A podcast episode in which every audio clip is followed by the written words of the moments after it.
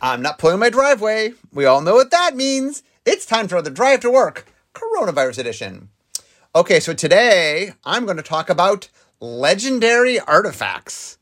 Um, so I'm going to go through and just share stories. Uh, I've made a lot of them, and, and others I was involved in, even though I might not have made them. Uh, so we're going to start with the very first ever legendary artifact was in Stronghold. Um, so in the story, um, the angel Selenia attacks Crovax and the rest of the Weatherlight crew.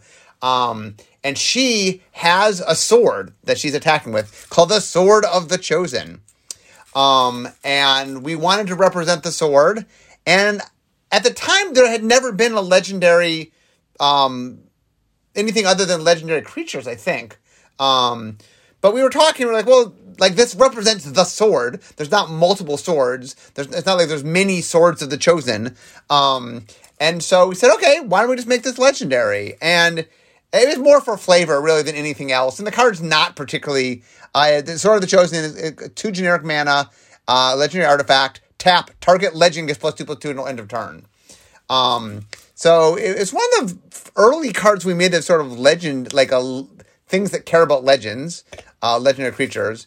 Um, it's also funny. It says target legend because at the time of the making of this thing, um, the uh, cre- the creatures were not legendary yet. They were legends. Was legends was a creature type. Um, but anyway, uh, that was the very first card. Not not a, a, very auspicious start. But the second, the second. So the first, uh, the second ever legendary artifact and the first ever ever legendary artifact creature was Karn Silver Golem. So this happened in Urza's Saga. So one of our plans was we wanted to sort of slowly dole out the whole um, crew of the Weatherlight saga, but we just wanted to do one or two per set over the course of the story, which ended up being about four years. Um, we saved Karn for Urza Saga because Urza Saga takes place in the past, and he's the only crew member that was alive in the past. Um, so Karn got created by Urza, for those that don't know that. He was made out of silver because Urza was doing time travel experiments, and silver was the one object that could travel through time, according to his research. Um, but anyway, it was time to make Karn. Um, so the interesting thing about Karn was um, we had we had made a Karn Vanguard card. I did a whole podcast on the Vanguard cards if you want to go hear them. Um, but anyway, on his Vanguard card, we had a card that was basically Titania's song, uh, an animated an animated artifacts, and he was the only one that made any sense with that ability. So we kind of put it on Karn because like we just liked the ability for the Vanguard card. Um, and if so like, okay, well he you know he's the keeper of the legacy, so he, he has a relationship with artifacts. So okay, he animates artifacts. Um, so when we got to make his card, like the popularity of his Vanguard card just made us go, okay, I guess he does that. So, uh, literally his, his, so he has, so here's what Karn does. I should tell you what Karn does. Karn Silver Golem, five mana, legendary artifact creature. Um, when Karn Silver Golem blocks or becomes blocked, it gets pl- minus four, plus four on end of turn. Oh, by the way, I'm reading the original card. He's now a golem, but that was not on the original card. Uh, and then one target non creature artifact is an artifact creature with power and toughness, each equal to its casting cost until end of turn. Uh, that artifact retains its abilities. So I'm, I'm reading the original card. Um, Anyway, uh, so the second ability came about because we were trying. We ended up matching the Vanguard card. The first ability is we wanted him to be decently sized because he's a giant golem. Like Karn is like ten feet tall. Um, Karn is very tall. Um, he's like ten to twelve feet tall. He's he's very tall. He's, he's taller than Garruk, and Garruk is tall. Um, anyway, I think he's like ten feet tall, and Garruk's like eight feet tall. I think, or seven feet tall. Garruk's pretty tall. Um, anyway, the problem was at the time, Karn was a pacifist. So one of the flavors of the character was um, Urza put a memory cap on Karn so that Karn could only remember so much time because um, it was causing problems that he remembered everything. after remember when we did that. But anyway, he put a cap on his memory because uh, Urza does stuff. Um, and Karn accidentally killed a man, and that was one of his earliest memories and he had vowed not to harm anyone again. So he was a pacifist. So during the Weatherlight Saga, Karn would not hurt anybody. He, he's still he's not completely a pacifist, but he he he's a he's a kind golem. Uh, anyway, so he's a four four creature, but He's a he's a he's a pacifist. Well, how do we convey a pa- So he talked about should he not be able to attack and like, well, it's kind of lame to have creatures that can't attack. So what we decided to do was um, when he's blocked or blocked, he gets minus four or plus four. So the idea is he's really hard to kill. So when he gets blocked, he turns from a four four into a zero eight. But the idea is he refuses to harm anybody. So if he gets in a fight, he won't fight them. He's hard to kill, but he won't fight them. And so the idea was he's good at blocking and stuff, but he's not good at fighting. But if no one blocks him, okay, well he'll get through and do four damage damage. So apparently he's pacifistic toward other creatures, but not toward planeswalkers. Okay, next Predator for Predator flagship. Uh, so legendary artifact, two and colon. Uh, target creature gains flying till end of turn. Five and tap. Destroy target creature with flying. Um, so the idea was so the Predator is the bad guy ship. Um, so this uh, Predator flagship shows up in uh, Nemesis. Um, and this is the bad guy ship. Uh, and so we wanted it. Vehicles weren't a thing yet. Vehicles don't show up to Kaladesh. Um, so th- this couldn't be a vehicle. I mean, maybe one day, maybe one day we'll make a Predator uh, vehicle, but we have not. Uh, um, so the idea was it could make things fly because it's a flying ship to help them fly, and then because it was kind of destructive, we like the idea that it could destroy things with flying. It it did um, damage the um, the Weatherlight when it when they met back in in original Tempest. Um, but anyway, yeah, this was mostly made uh, just to sort of capture that essence. And then uh, the skyship, the skyship Weatherlight, um, ended up in um, Planeshift, uh, the middle set invasion block.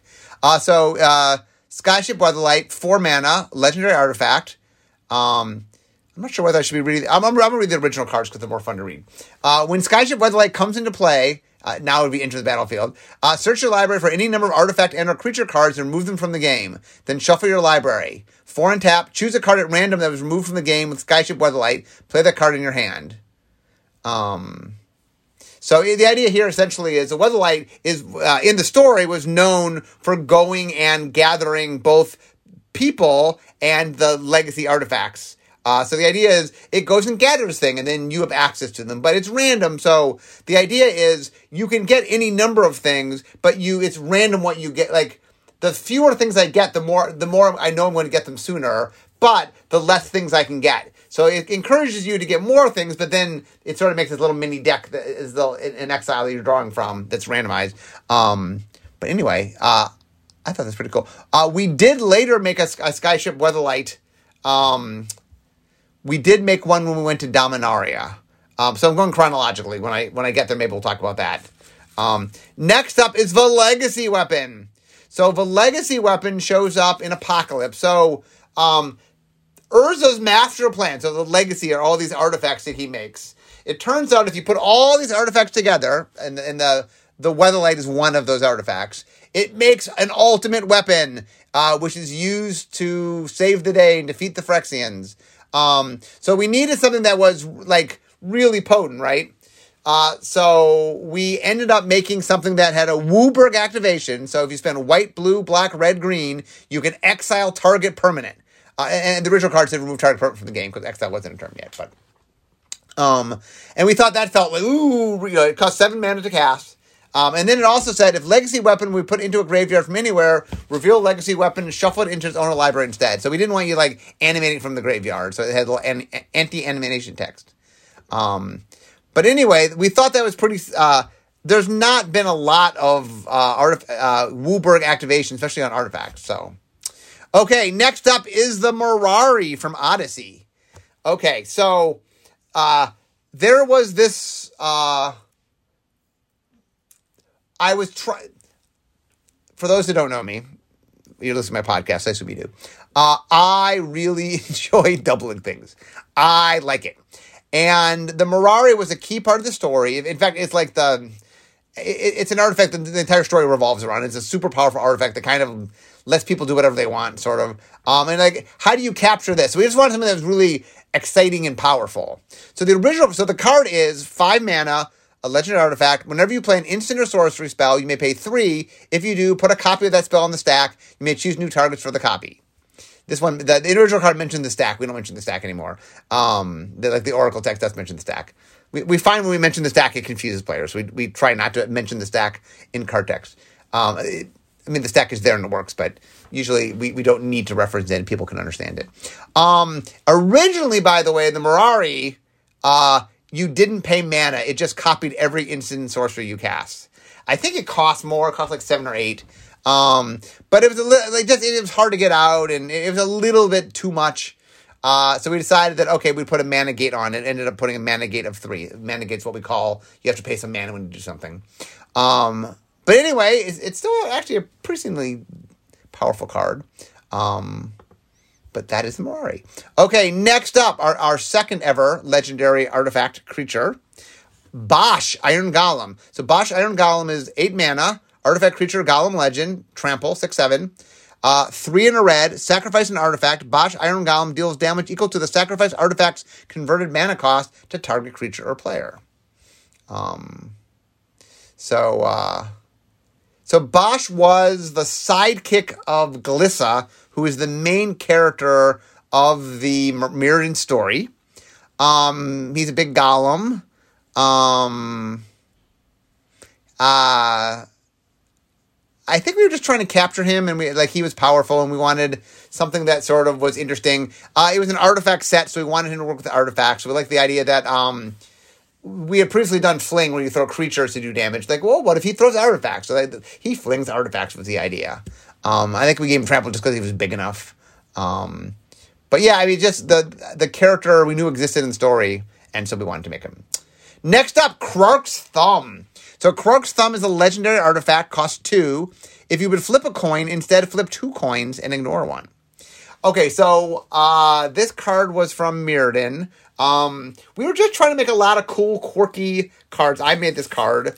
Uh, and the reason I did it was like, okay, well, one of the problems with trying to build a coin flipping deck, there's no reason to build a coin flipping deck, right?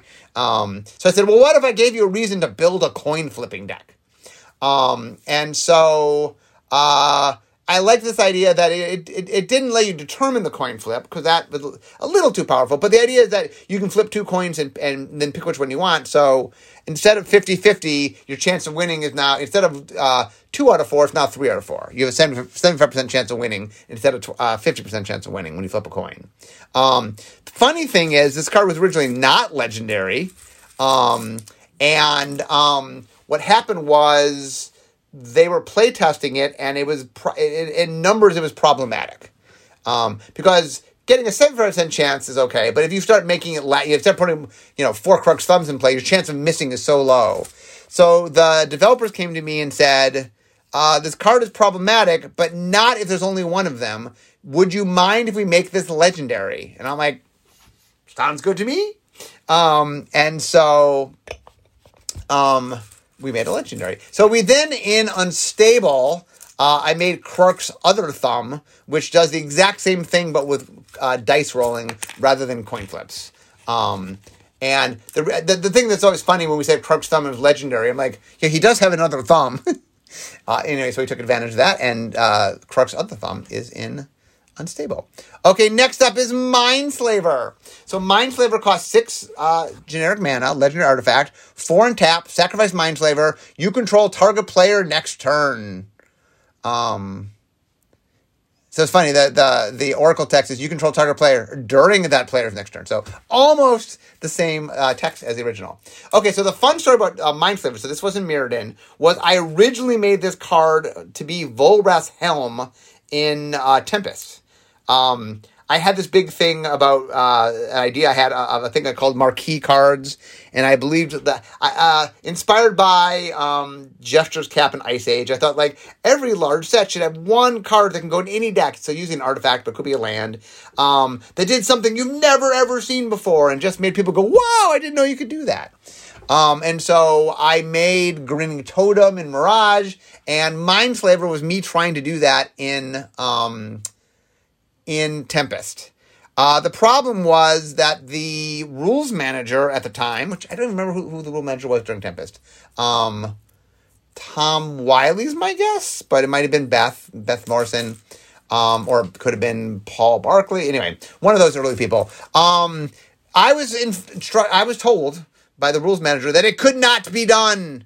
Um, one of the problems at the time was, um, uh, they were I think they were worried about um man uh, mana burn.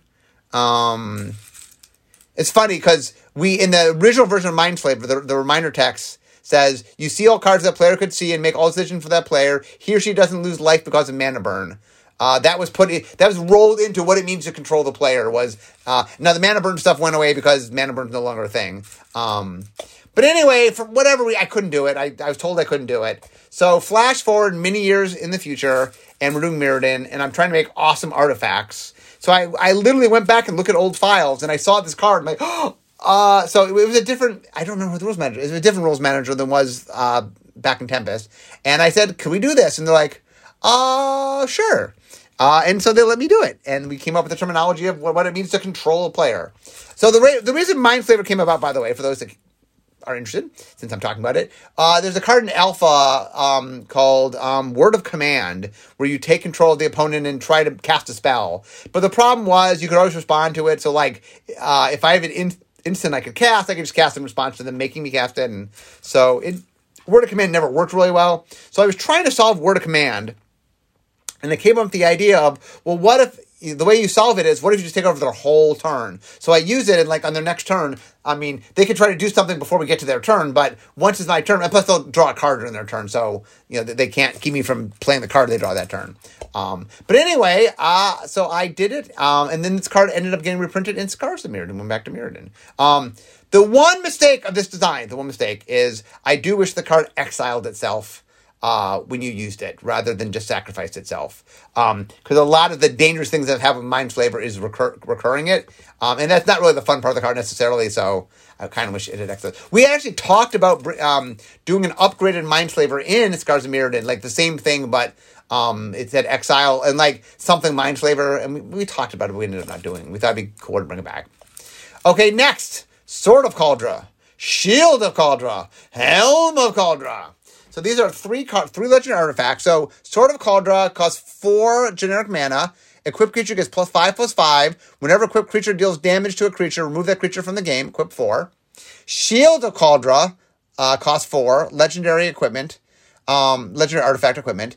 Equipment named Sword of Kaldra, Shield of Kaldra, and Helm of Kaldra are indestructible, and equipped creature is indestructible. Uh, equip four.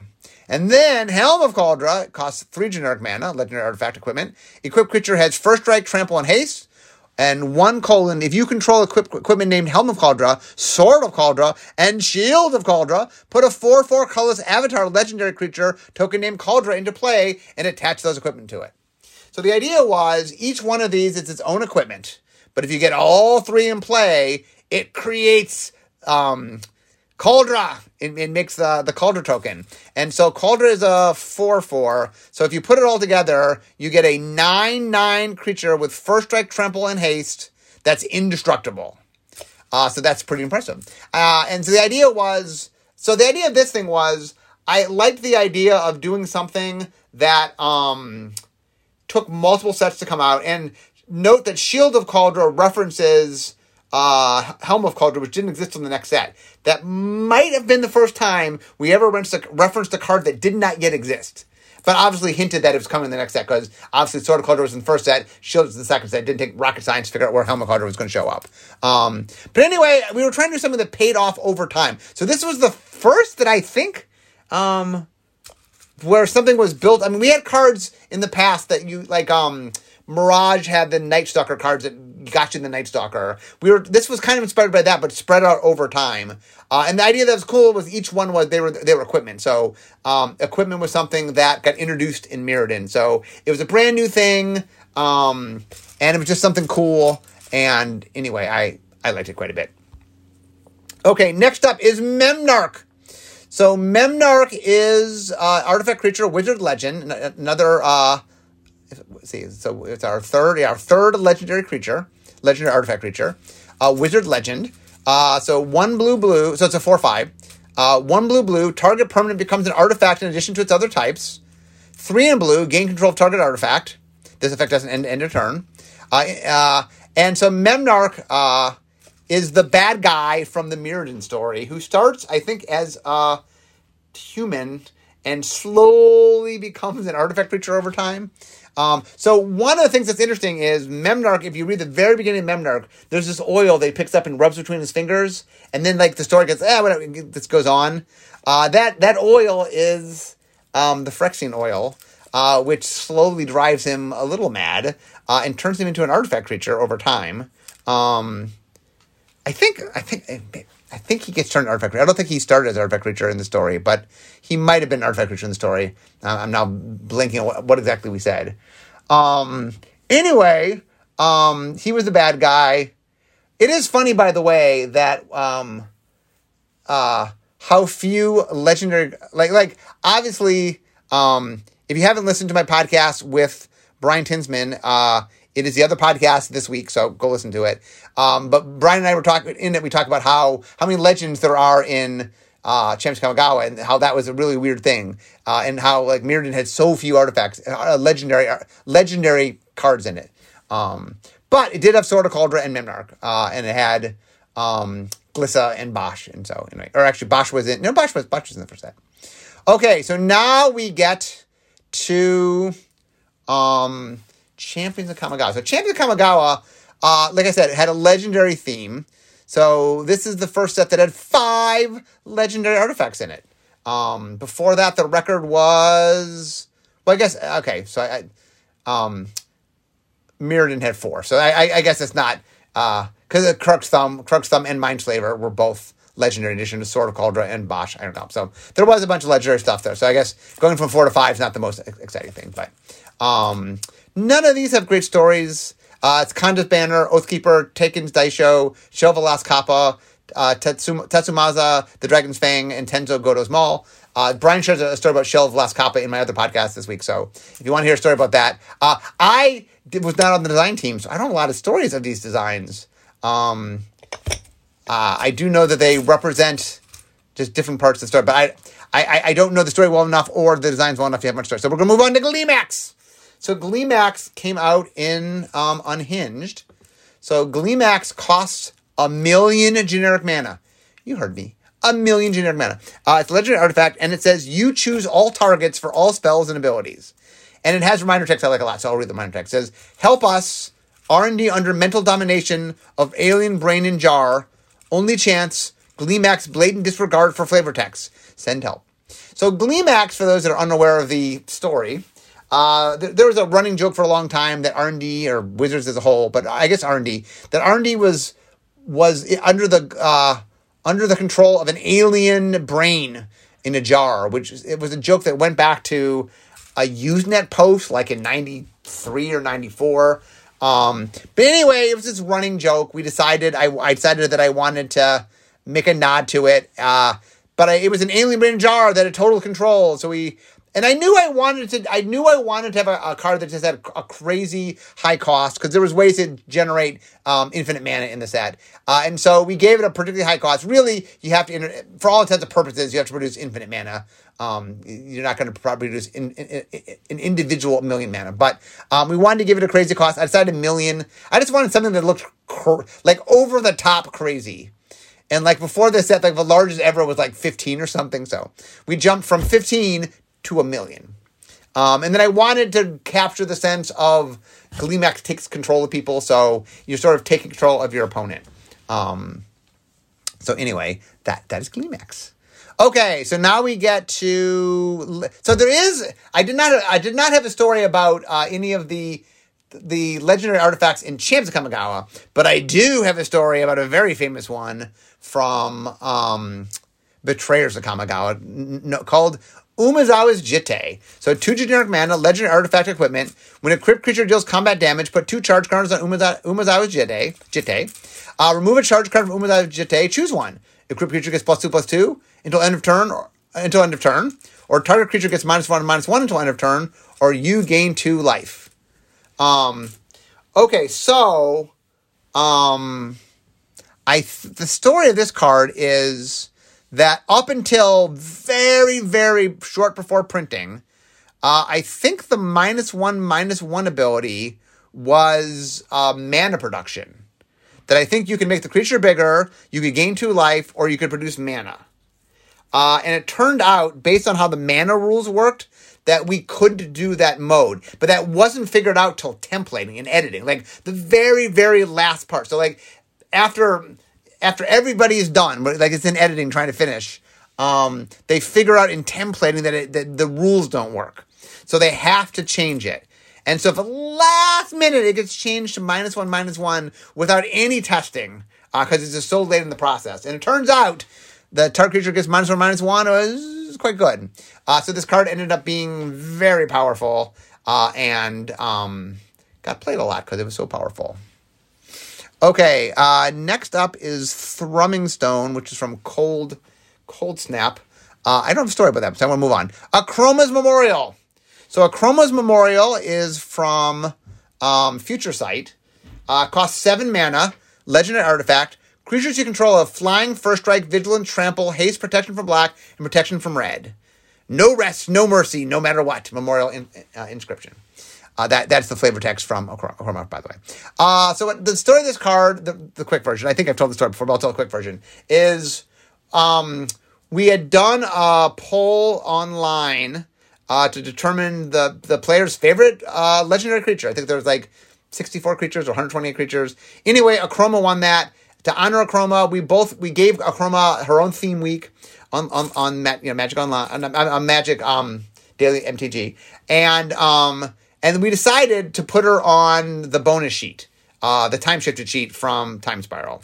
So then, when we were making um, Planar Chaos, we decided it'd be fun to make an alternate version of her because her, the character always was very angry, and it made. I mean, she was white because she was an angel, but it, it, she could have clearly been red. She was she was pretty pretty upset, you know, pr- pretty anger driven. Um, and so we ended up making a red version of her.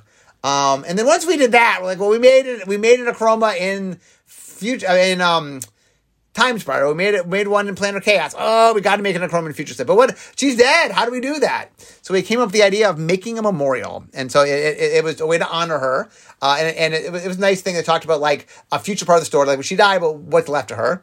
Uh, and then it just grants all the abilities. Uh, all those abilities are things that um, the original Akroma granted. Although Vigilance had since become a keyword, uh, original Akroma just said you didn't have to attack, but since then uh, Vigilance became a keyword, and Akroma had been, you know, eroded to have Vigilance. So, um, or not even eroded. I, I think just she had that terminology. Just it, it was updated.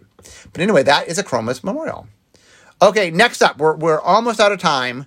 Um, so I'm going to get to my, my next card, which is from Shadowmoor, Reaper King. Um, so Reaper King costs five two brid mana, one of each color. So two are white, and two are blue, and two are black, and two are red, and two are green. Um, so if, if, if as a trivia question, you can ask somebody what card has the most different variants of mana cost. Um, you can pick this one because there's an infinite amount because uh, any one of those can be swapped for two and anyway there's lots of options of what you can do. Uh, anyway reaper king is legendary artifact creature scarecrow. Um, other scarecrow creatures you control get plus one plus one. Whenever another scarecrow comes into play under your control destroy target permanent. So reaper king has been a very popular uh, um, commander, A, because he lets you play five colors, he's got five color identity, and um, he lets you destroy things. I know most when you play with Reaper King, you need to use a lot of changelings, because while we've made some scarecrows, there's not a lot. Of, we always get asked for more scarecrows. The Reaper King fans like, we need more scarecrows. It's just scarecrows in this deck, in this in this set. Make more scarecrows. Um, but anyway, it definitely has been. Uh, this was a very popular card. There's not a lot of two brid, uh, and he's the only card with more that with different color tubers all in the same card. Um, but he he is much beloved. Um, okay, so we are almost out of time. Uh, but I have time. So next up, Sharuum the Hegemon, uh, Sen Triplets, Unscythed Killer Kings.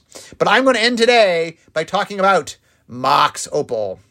So Mox Opal came out in uh, Scars Mirrodin.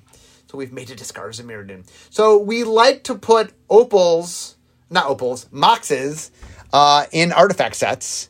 Um, and one of the challenges, so a, a mox means it's a zero cost artifact that taps for mana, um, uh, usually colored mana of some kind. Um, but anyway, the, it, it's hard to make moxes. Moxes are very tricky to make. Um, and so we were in Scars of Mirrodin. We were back. We had made a mox um, in original Mirrodin. And like, okay, we got we got to make a mox. Um, so Metalcraft. Oh, so what this card does? It costs zero. Legendary artifact. Metalcraft. Tap. Add one mana of any color to your mana pool. Activate this ability only if you control three or more artifacts.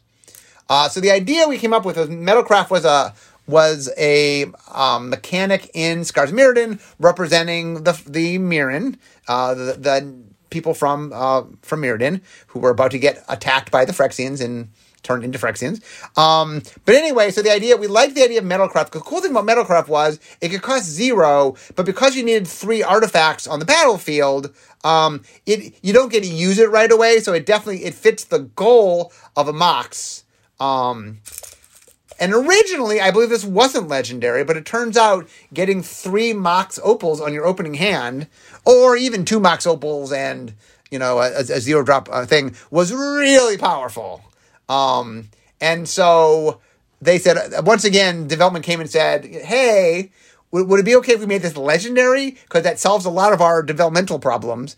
And sure, sure, sure. It's there's there's only one Mox Opal, so uh, we ended up making this legendary. But that that is where it came about. So anyway, that was a lot of fun. Um, so I did not make it all the way through. So I I think uh, I will do another one of these. Um, anyway, this was fun. So I hope you guys enjoyed my jaunt through looking at legendary artifacts. Uh, and all the stories that it, it, generated. Anyway, guys, I'm now at my desk, so we all know what that means. It means the end of my drive to work. So instead of talking magic, it's time for me to be making magic. So I hope you enjoyed uh, today's podcast, and I will see you next time. Bye bye.